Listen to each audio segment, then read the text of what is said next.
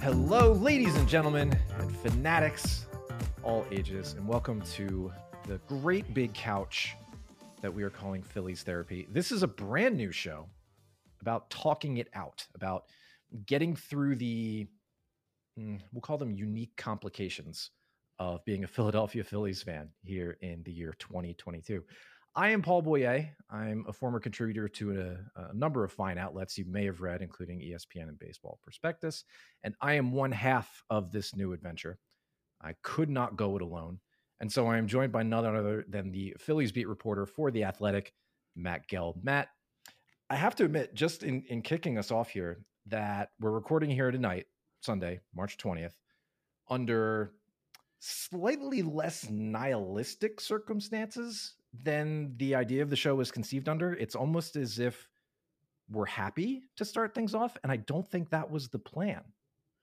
We're not going to talk about the Ronald Torreyes signing. Well, we can get right into the the big highlights if you want. I was trying to soft pedal it a little bit to break everybody in slowly, but if you want to talk about Torreyes right away, then yeah, sure. I mean, the Phillies uh, paid the tax. Uh, opening day is less than three weeks away. Uh, the home spring opener was this weekend, and honestly, it was packed. I mean, a lot of people I think had made trips down, you know, planned trips down here to Clearwater, uh, you know, before the the labor strife, and uh, were able to to get at least one game in, and uh, the vibes from that game were uh, were pretty special. I mean, I think people are excited, and I, yeah, I, I, think that's the big thing I'm missing being all the way up here in New Jersey is just what what's it like down there at camp? What what's what is the buzz like around everybody, especially as things have changed over the last couple of days? Well, for one, I mean, the the the rhythms of baseball are something that I have uh, programmed my life to uh, for a long time now, and yeah. the rhythms of this spring are are totally thrown off, and everything is you know pushed back and condensed, and the Phillies have basically for the last week have been doing the football, you know, the baseball equivalent of two a days. Mm. Uh, they've been doing a lot of early morning work, and and usually, you know, the morning work is you know optional, but it really hasn't been optional this past week before the yeah, game so, started. So, but what is it? What what is it going to look like when things actually kick off? Right, because spring training has been this this th- this hybrid approach, if we want to be gentle about it, where everybody's schedule is condensed, and now we have players getting to new teams with even quicker ramp ups. Is it just going to be really ugly for a couple of weeks, or uh, what's going to happen here? Do you think? I, I, don't know. I mean, I think there's a lot of people who are curious to see what happens. I, am going to guess that the April product on the field is uh, it's not going to be good, and that's just not going to be a Phillies thing. That's going to be a league wide sure. thing. I, I, I don't think it's going to be pretty. I think you're going to see a lot of three, four, five inning uh, starts early on. I think you're going to see expanded rosters. They haven't uh, agreed on that yet, but I mean, I would be stunned if they can't get to 28 man rosters for the first you know three weeks of the season. I I, I don't think. Uh, that I, it just makes too much sense. I mean, teams are going to be really crunched here uh, to get enough innings out of their pitchers, and you know, like for example, Zack Wheeler, uh, in normal situation, uh, he he would not be breaking camp with the Phillies, but they have already started to talk about this contingency here, where uh, he gets two starts down here in the spring, which uh-huh. is about all he might get, and two might be uh, generous. He might only get one, mm. Uh, and then just using him as like a three inning pitcher to start the year, where he, his first really? start is three innings, his second start is four innings, his third start is five innings, and you kind of go from there. And you're kind of like, well, do you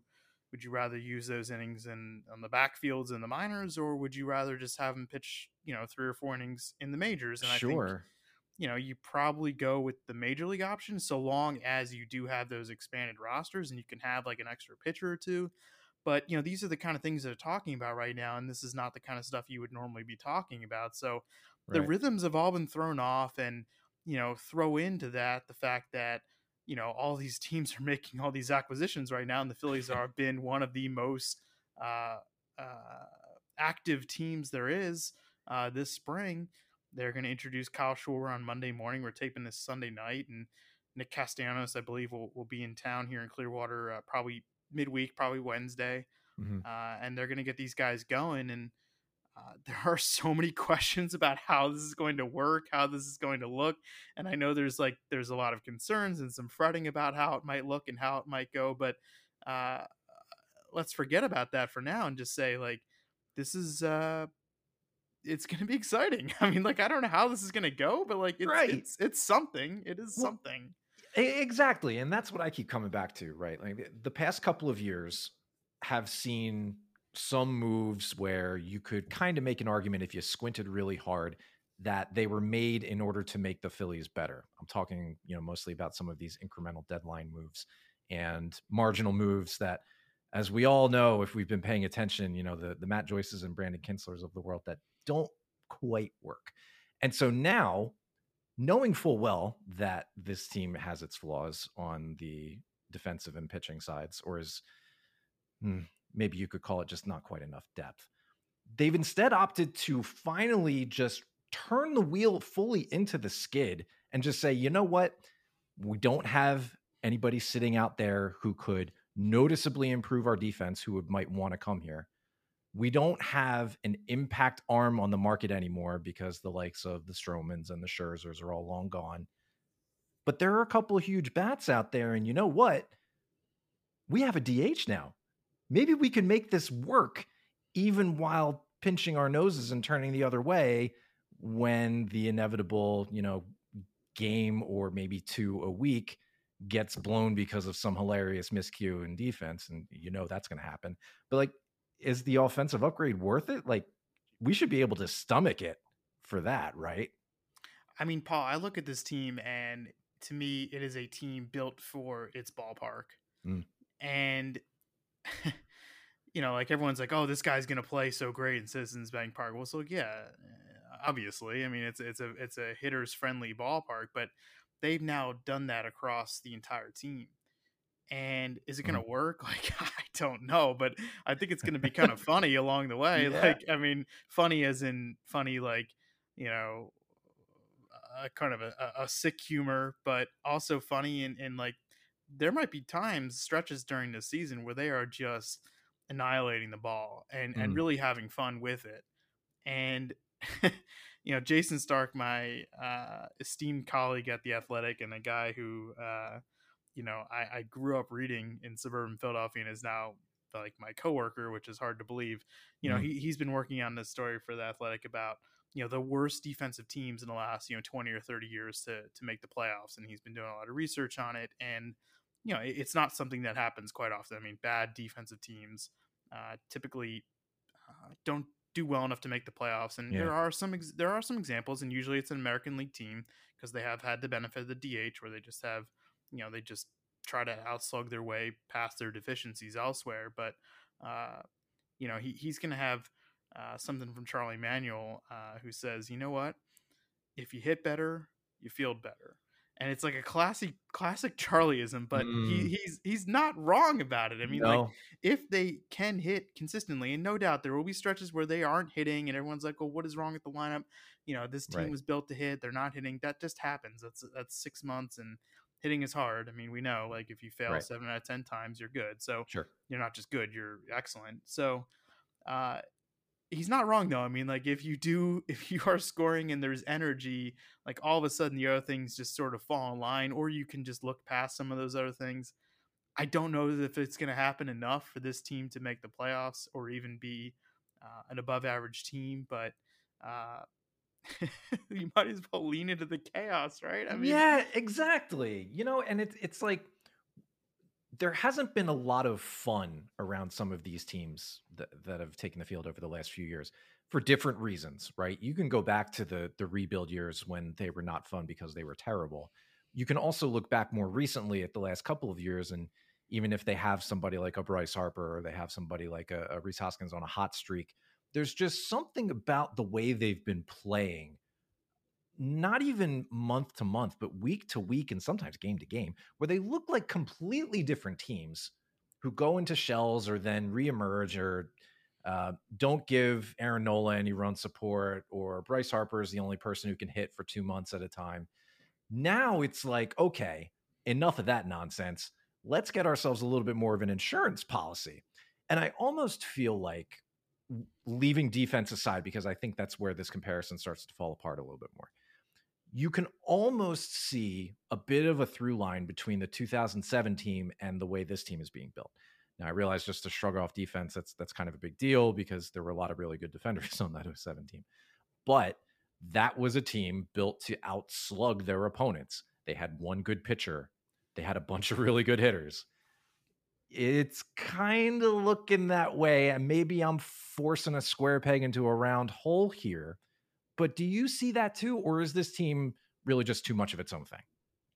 I think this team might be its own thing, but it, it does. It reminds me like it has the potential to have the energy, or or at least a slice of the energy that those you know mid 2000s late 2000s teams had and i'm not saying this is a world series contender because i, mm. I don't i don't know that it is and i, I don't know that they think it is i mean i think they look at and say well if this goes right and that goes right and that goes right then yeah we're right there and i think a lot of teams can sit here in in where we you know march 21st and say you know yeah if this goes right and that goes right yeah we're right there so at least they can say that but I think there's, you know, just given the excitement that has come uh, from these two signings and from uh, the way this team is constructed. I mean, people like offense. like I think that's You're damn right. I mean, people like offense, and the ballpark was built for offense. And mm-hmm. those teams, what do we remember about those teams from the mid 2000s, late 2000s? I mean, we remember the 2008 World Series, but what we remember is these crazy comebacks led by the offense. We remember sure. the position players and these these offensive juggernauts. You don't remember the guys who were starting games for them um, in the rotation because they they weren't very good. The rotation mm-hmm. wasn't very good. Right. The bullpen was just okay and sometimes pretty good, at least in 2008. And so you remember the offense, and and I think that is why people have sort of like gotten this excitement is because it, it almost is playing to that nostalgia. I think uh, are the are these lineup is this lineup as good as some of those lineups? And I don't know. Uh, it's been so long, and you know the entire structure and like run environment of the of the sport has changed like right. three times since then. So like I don't know how it'll play, but uh, I think just the idea like you know Nick Castellanos and Kyle Schwarber are, are these Type A personalities that uh, we haven't really seen a lot of you know like i mean that's part of it is like you you mentioned about how team you know the teams were frustrating or people weren't able to really connect with them mm-hmm. for the last 10 years for for various reasons and part of that mainly was because they just didn't win yep people will connect with the winner no matter you know no matter what but i also think though a small part of it was that there just haven't been these big personalities. And now, you know, you had Bryce Harper come here in 2019, and obviously people connected with Bryce Harper. And he was somebody that drew people to the ballpark. He drew you to watch his at bats, he drew you to watch entire games on TV, uh, you know, during these last few weird years in this world. And uh, I just feel like the more personalities they've added, you know, the more people can connect to this team. And uh, I don't know. I, I just feel like the excitement level, and it's not just because the Phillies paid the tax. I, I, I do think it's because of the guys they went and got, and you know this this sort of brazen idea that like we're just going to uh, throw caution into the wind and and sort of build this roster that is. Uh, like it is not a conventional way of building a roster and i would say not uh, no and and there's almost this sort of like fu idea that I think people are yes, kind of excited exactly. about. That's like, it.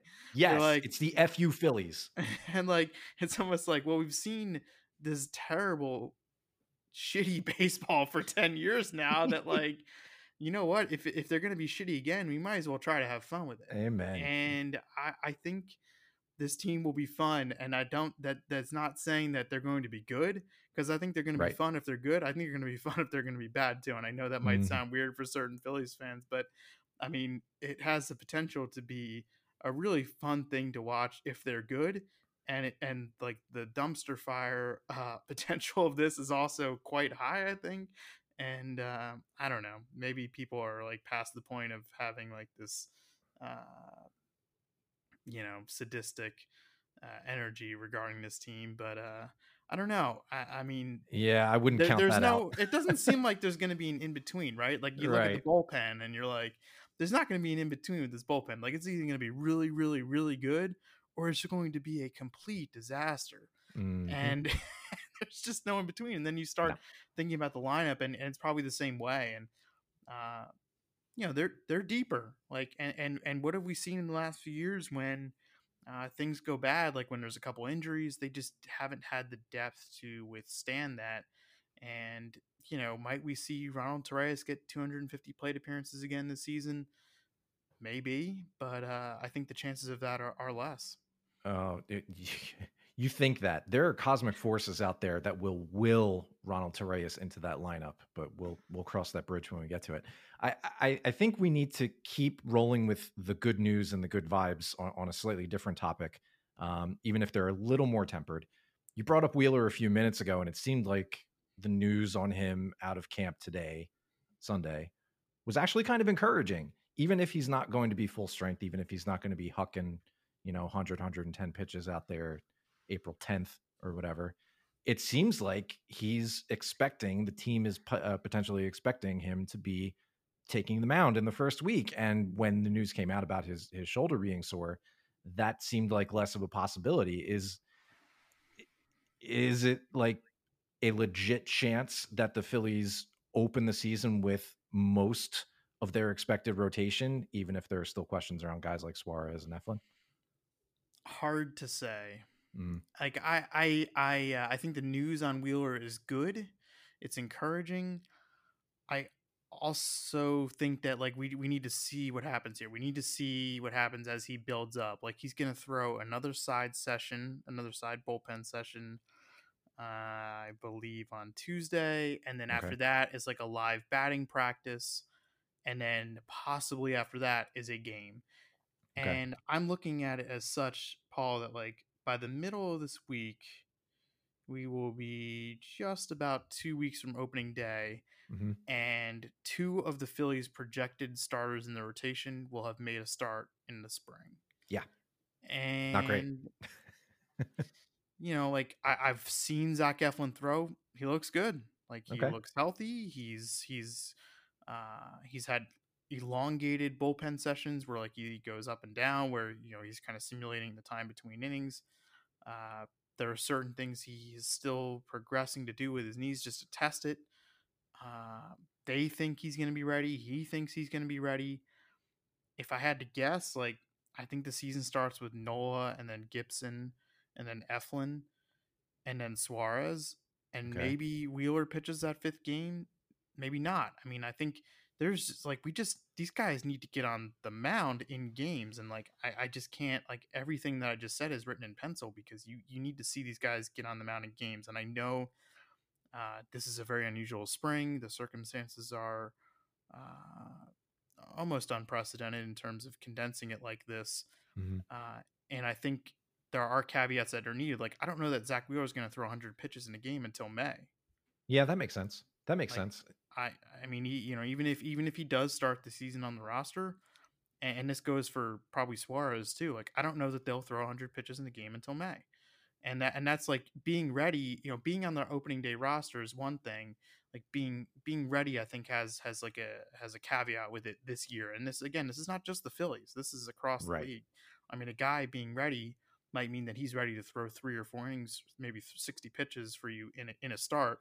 And teams are looking at it saying, you know what, we'll take that for now because we, we might have expanded rosters and everybody's sort of in this situation. Like we might as well just do it this way. And Yeah. that, that is what being ready is like in 2022. Right, and I think that's that's an important point to keep in mind. Like the, the Phillies will have problems that are their own, you know, namely the defense that is expected to be not great. Uh, but there are going to be problems that every team is going to share. You know, we're talking about starters needing uh, extra time, potentially live games to ramp up. That things might look a little bit hybridized. That we might see more openers, whether intentionally or unintentionally, to start the year than we we may have been accustomed to it, that's not a Phillies thing. That's not a Phillies only thing.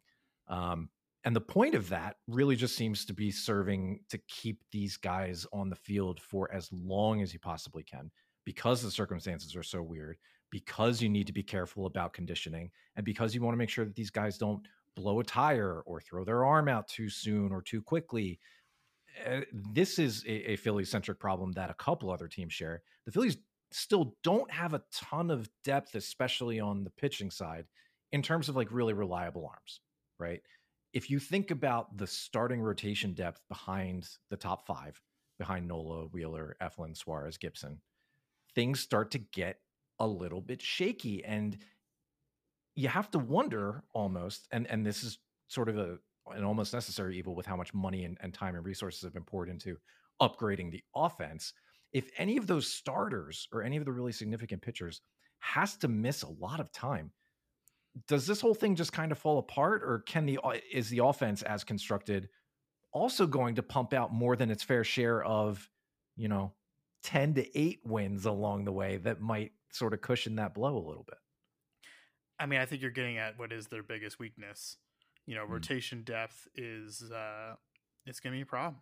Yeah. I mean, I think they had looked at different ways of, of addressing it. Uh, I think some like borderline free agents who might have been swingmen looked at their situation and said, well, they have five pretty solidified guys in that rotation. Like I, I can go somewhere else and have better opportunity to start. Mm. Or or guys on minor league contracts, you know, looking to break in with a club probably looked at other opportunities and said this is better. And, and I also think the Phillies prioritized other things other than rotation depth. And sure. whether that comes back to bite them in the ass or not, uh, I think remains to be seen. But I mean, you're right, Paul. I mean, like Hans Crouse is going to start Monday uh, at the Yankees, and and uh, going to see a lot be, of him. Yep. Yeah, it's going to be a uh, you know a decent test for him, and uh, was kind of underwhelmed by by what we saw from him last September. It was you know only like two or three outings, but right. You know, he's a guy that as soon as they got him, you know, I heard from some some evaluators from other teams who are like, you know, decent piece, like definitely reliever. And uh, mm. you hmm. know, that's probably what his future is. He's a really okay. max effort kind of guy and uh, you know, probably a reliever. And then so then you start going down the list of guys that they have in camp as sort of this depth and like Francisco Morales, probably a reliever. mm-hmm. um, what do they do with Bailey Falter too? Like what what's his future? What, what I mean, does that look like? He's probably their best. He's probably the number six starter right now. Mm. Like Falter is probably uh, the, their their best option, and he he you know they told him at the end of the last year, uh, you're, you're going to be a starter. Like train as a starter, think as a starter. You need to work on a third pitch. Like these are all things that we want you to think about this offseason because you will be a starter for us.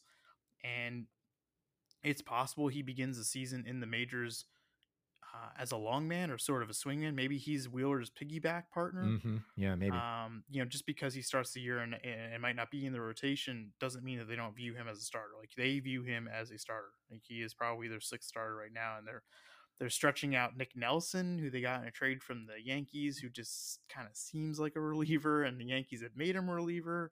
Um, but they the Phillies want to see him start again. Interesting. Um, I, am probably forgetting other people now. They just put Kent Emanuel on the 60 day IL. He was a guy that was going to get stretched out. They DF, they ah. DFA'd Scott Moss. He was a guy that was going to get stretched out. Who else is on the 40, Paul? That I'm forgetting. I mean, they it, it's not James it's not McArthur. A, James McArthur, big dude, uh, a really big sticks dude. out for some reason. I can't Need, figure out why. Needs to pitch, you know, needs just needs to go pitch. Chris Chris Sanchez, Christopher Sanchez, mm. um, still a starter. Like kind of kind of frustrating starter in that, but um, he's you know a, a, a guy that you're going to look for for depth, and you know all these names are giving you like it's not uh, it's not great. It feels like a great. feels like a copy paste for Damon Jones too. The little blurb about Sanchez. It feels like feels pretty similar there too. Yeah, I mean, so uh, the, the the rotation depth is a problem, and and you know everything we're talking about and all this excitement and fun and everything like it, it's it's all kind of irrelevant like if zack wheeler doesn't make like 24 starts this year at the very least. Mm-hmm. like I, I, think he will. I mean i, I don't have oh, any here's hoping to, to, question that he, he won't but you know I, the list of phillies right now that are are more important to their success in 2022 than zack wheeler i think is zero. Like I think Zack Wheeler right yeah. now is the most important player to the Phillies' success in 2022, and people might think that's crazy because they have the reigning National League MVP on their roster, but given the offensive uh, additions they've made in the last week, I'm not saying Bryce Harper is less important, but you, Sure. I guess, could withstand you know an absence from Harper a little better than you could a week ago. As for losing Wheeler for a month or two months, etc., I, I, I'm not sure you can withstand that. Yeah, no, that all adds up to me. Um, and so while that's interesting for 2022 and the immediate future, there was some talk we just had about like what the club might see as its future roles for some players, whether they're starters, relievers, and that's just on the pitching side. In turning our attention to the infield in particular on the offensive side, now that the outfield, apart from center field, which might always be unsolved until we all you know find a new team to root for. The infield is a little bit more of a curiosity i think because we have um, a number of incumbents all with significant questions attached to them all for very different reasons. We have just working our way right to left we have rhys hoskins who's with the team through team control for two more seasons. He's arbitration eligible this year. They don't have a number figured out this year but it looks right now unlikely that they're probably going to commit to him long term. You have Jean Segura at second base, who has a team option for next year, who may play his way into consideration of having that picked up. You have Didi Gregorius at shortstop, who is in his last year with this team. I, I it, it, would be great if he finishes the year on the roster, but right now that doesn't look like the uh, most likely option. And then at third base, you have Alec Bohm, who, well, I believe in the bat coming back, has his own questions about whether he's going to stick at third base. And then you start thinking about guys like Bryson Stott. Now, he's probably not going to make the opening day roster unless he hits the crap out of the ball and really just forces everybody's hand. And that, that seems a little unlikely. So we won't say it's 100% no, but probably not. If he keeps hitting and he performs well down in, in AAA to start the year, assuming that's where he goes, who does he bump out if everybody's healthy and he just forces his way through the door and is like, "No, put me in. I'm the better option." Is it just, all right, Didi? It's either bench or bust for you now. We need to get this guy his reps, and he's going to be our shortstop moving forward. What happens there? What's your best guess? I've been asking a lot of people about this, and uh, the consensus is like is is also chaos. Um, mm. like oh, of course, I I, I I'm not going to rule anything out right now. Like I won't rule out Bryson Stott making this team. I don't think okay. he will. Okay. But I've heard from enough people who uh, around this team who uh, are not willing to rule it out, who are not willing to rule out like a couple different scenarios. One, they're not willing to rule out a scenario in which Alec Bohm just doesn't have a, an impressive spring and goes to AAA. Mm. And Stott's at short and Gregorius is at third. Oh boy. I've talked to people who have not ruled out a straight release of Didi Gregorius at the end of the spring. Really? And Ooh, Stott's at short and Bohm's at third. Oh, and man. I'm not and none of these people are saying that this is gonna happen, but they're saying that like they have heard enough to say that like this is this is a possibility. Like this is I'll say this. I think they like Bryson Stott probably more than we thought more than I thought, at least. Mhm. Uh, way more than I thought. Uh, I think he came along at the end of last year, and then I think uh, them seeing, you know, some of the team officials seeing him in the AFL uh, last fall, you know, really left a good impression. And then, you know, for three weeks down here, while the lockout was going on, like most of the front office was here, just sort of staring at the top prospects every day at a mini camp and getting to know them and getting to watch them and uh, Stott has has made quite an impression, and I think still like I'm looking at the path of least resistance here. Gregorius opens as a shortstop, Bohm opens as a third baseman. You play it out for three to four weeks, maybe longer, and then you make a call. Mm. You know, as long as Stott is producing in AAA. Yep. Yep. And he just comes up and replaces whomever uh, is the biggest problem. And uh, that that is the path of least resistance. I, I don't know that it's going to go along that path. I really Sure. don't. Like I thought for sure that Stott starts in the minors. I I think that's what will happen, but I I don't I can't say that that's a for sure thing. No, that makes sense. And and I I think that's the right way to go insofar as there would be a quote unquote right way to do things. I can understand if, you know, maybe if Didi looks cooked, you think about releasing him. I, he played very poorly at times last year. And if he, you know, hasn't recovered from his elbow troubles and um, if another year, you know, on his biological clock has has gotten to him that much more, then okay, I could see that. That would be sad and unfortunate, but okay. Um, but I th- I feel like the right way to go about it is to have the incumbents, assuming everybody has at least decent showings in spring, and play it out, like you said, um, and then give it a little bit of time to make that call. Because even though a couple of these guys are on expiring deals, eh, Bryson Stott, to me anyway, needs to prove a little bit more at the higher levels.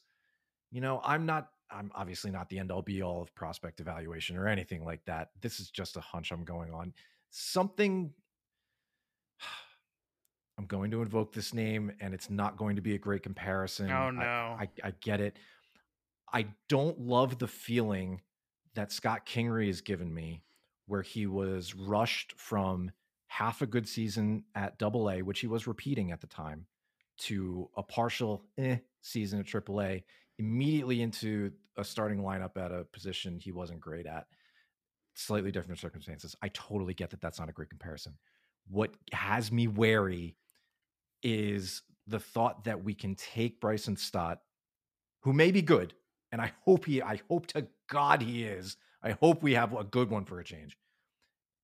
I don't like the idea of plugging him in on opening day and expecting him to be as productive as whomever he's replacing, regardless of what the infield spot is. Am I allowed Something, to? I'm just, I'm, to... I'm leery. Yes, yes. Am I allowed to say ahead. here that Scott Kingery has impressed me this spring? Ooh, okay. Now we're getting spicy. Okay. I mean, what, what have you seen? I mean, he needs to go to. He's going to go to AAA. Sure, I mean, he's not even sure. like he's can't get in. He actually can't even play in a game yet because he's still technically rehabbing um his shoulder okay. and, and he's all what he's rehabbing right now is just his throws his throwing uh he's okay. still on a throwing program he's getting out long tossing oh man um but i but i've watched uh i've watched him work on his new swing and i've talked to him about it and we've yeah. talked a lot actually just about his mentality and uh I don't think you should write him off yet. And like I don't know what he's oh, gonna be, good, but like man. I think, but like um, you know, they owe it. You know, like they're paying him for this year and next year and they and they sure. you know they have to see it through and i don't know what that mm-hmm. means like maybe he ends up being a utility guy in the majors and maybe that's how he ends up forging a career possibly after his contract is up but uh i i don't know i mean i, I i'm impressed by his mentality i'm impressed by his willingness to you know sort of go back to basics with the swing and uh but you're being you're being haunted by the ghosts of Phillies prospects past. I, I truly am, man. It, it's it is a scary, scary scene. But that that's something we can we can, we can devote more time to that on its own. Um, no, so, I don't think you're you're not wrong. I mean, about the comparison. I mean, like, because I think yeah, people are scarred by that, and they should be. I mean, it's funny because I was talking about somebody today. It's like it wasn't that like people were wrong about Scott Kingery. I mean, I mean, there were two straight springs where he was the best player on the field. Yeah. And I know you can't judge guys off of spring training. I've seen too many instances where it can be misleading. But I mean, Michael it Franco, wasn't just it wasn't just like these little flashes or these little things. It was all around, sure. like, and it was against yeah. big league competition, and mm-hmm. He was the best player in the field two straight springs, and that mm. wasn't mm-hmm. just like a, a thing. I mean, he was he was that good, and like like we've you know i don't want to go over all the things that that happened because you know you can actually point to concrete reasons as to why it just hasn't worked out but sure uh I, I, I don't disagree about everything about Stott. I, I don't, and I and I and, and I and I have every reason to believe that he will go down and, and start there, but uh, in AAA. But I don't know. It's a battle. I've heard. So it, I've heard enough. I've heard enough just to be like, uh, like what? Like especially about uh, third base. Oh boy. You know, I just yeah. uh, they. You know, we saw how they how they uh, viewed Bohm last yep. year in the way that uh, the manager used him, uh, mm-hmm. in the way that uh, he was sent out, and, and really just sort of an afterthought. Um, everyone is saying the right things right now. Uh, Bohm, you know, talked to him a little bit the other day. I mean, he he uh, he he knows that he has to be better, and you know, and and I think we all think he can be better. Uh, but I, I, I don't know. Like I, am not so sure that uh, everyone in the organization shares that sentiment, and uh, I'm I'm really interested to see what happens there. And and I, think given the things that they've done to the lineup, like he is less important now than he was last year. I think that's pretty clear. Yeah, for Uh, sure. but but you, you you can't have a black hole there. I mean, like I don't No. know. Like we're we're pretty sure they're not going to get like that much in center field. We're Right. not really sure what they're going to get from shortstop. Mhm. Uh, you know, okay, that's already two positions on the field. Yep, that's, really, you know, like, that's you- two you out of nine. yeah, I mean that you know, third base, he, he's got to give you something. Like he's got to be league average, and uh, I don't know. Well, that's that's certainly something to watch. It's it's putting some extra weight on some of those ABs and some of those chances in the field for sure. I do want to close on one quick question about, um, I guess, along the lines of Scott Kingery, and you can use that answer again. Um, one player who may be a little bit under the radar, who you're paying a little bit of extra attention to this spring, that Phillies fans, if they don't already, might come to know a little bit better, say in a year or two. Mm, well, the first name that's gonna pop out is not a name that you're gonna. It's it's a non-roster guy who's actually kind of stuck out to me. I mean, I don't know if he's gonna make the team, but he's been kind of interesting. That's Yairo Munoz. Really? Yeah, he, he's only 27 Okay. years old. Hmm. Um, I, I don't know, like he might make the team. He's he's kind of interesting. to me. Really? Yeah, I Okay. don't know. I don't know. I mean, like you, you look at it right now. There's one empty bench spot, right? So you Yeah. have Camargo, um, Mhm. and don't Camargo is going to get time. Like, uh, Oh, yeah. Joe, I can already tell the way Joe is talking about him that Camargo is going to play. Oh, he's absolutely a Girardi guy. Yeah, no, no doubt about it.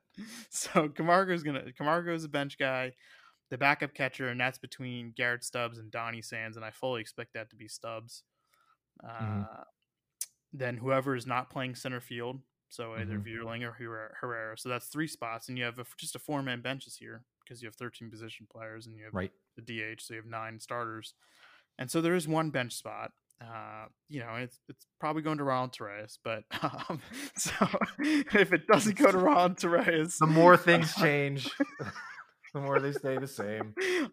Oh god. He's such a nice guy, and I saw him. I know. I I was like, hey, welcome back, and and like Uh. you know, like he, he Joe Girardi loves him, and like I, you can understand why he loves him. He's just very reliable. Like he does the kind of things that a manager loves, but also in the in the DH era, you don't really need Ronald Torreyes anymore. I mean, you don't have to make double switches. You don't need, you know, etc. So God whatever. But okay, so Yairo Munoz, you know, not the kind of name you're looking for. I understand that. No, all Um, answers welcome. Uh, one more. I'll, I'll think about a pitcher. Uh, hmm. I don't know. No, I mean it's been Yeah, so pitching- early. It's, it's been so hard. Like I mean, everyone's like, "Oh, who's looking good?" It's like I don't know. These workouts are like been two I hate to say it. Yeah. I hate to say it. I mean, like these workouts, like they're not meaningless, but they're kind of meaningless. Sure. Like kind of. Sure. Domi- I- I'll give you one. Dominguez. Okay. Dominguez looks really good Oh, there we go. Yeah. he's lost he's lost a lot of weight uh, and like i'm like well is that gonna help good you and he's like Yeah. yeah i think so and he's like is it gonna help you he's like he kind of shrugged he's like i don't know he's like i feel better he's like i can run more like i feel like i have more stamina like i, I don't feel tired i'm like okay well that's definitely a plus he's like yeah uh, people I, i've talked to some guys who've caught him so far like you know the stuff is crisp and uh he's just like he's such an unknown right i mean like he's faced three batters in the big leagues in the last three years basically uh, it's crazy, and uh, you know they re-signed him for a reason, they, to a guaranteed deal, and and uh, I, I think there's a, a, pretty strong belief in him. And right now, when you look at the bullpen depth chart, he's like I don't know the seventh guy, okay. All right. right? Well, I mean, like there's probably six guys ahead of him right now. So Mhm. I, uh, I, I he's he's been good. He's been pretty good. So Well, uh, there we have it. The the spring of Yairo Munoz and Seranthony Dominguez. that's like the nothing most else really answers. I'm sorry. no, that's great. No, it, it, it's nice to remember that baseball teams are deep and that there are more players than just the stars. It's nice to always That's be right. reminded that you have to build a complete team. I'm sitting here with you know my palms up in a, in a nice Zen like pose. You have to remember that a team goes 26 or sometimes 28 men deep, and that guys like Yairo Munoz and Seranthony Dominguez, especially with what we've seen of the Phillies the last couple of years and how they've used the bottom of their bench and the fringes of their 40 man, these guys matter. And if they look good, that's great. That they're fine as answers. I will take those. Um, but with that, I believe that'll wrap us up for this very first inaugural initial episode of Phillies Therapy, our wonderful new experiment with uh, Matt Gelb reporting from the greater Clearwater area down in Florida, and myself, Paul Boye, from uh, the great mountains of northern New Jersey. Thank you, everybody, for checking us out. Thank you for listening. Uh, we will look to fill your ears and fill your uh, space on your hard drive once or twice a week uh, with episodes just like this. So hopefully, this was your thing. We'll keep building on it as we we learn and grow, and, and hope to have some more fun along with you. Um, so for Matt, I'm Paul. We'll catch you next time. We didn't even talk about the defense.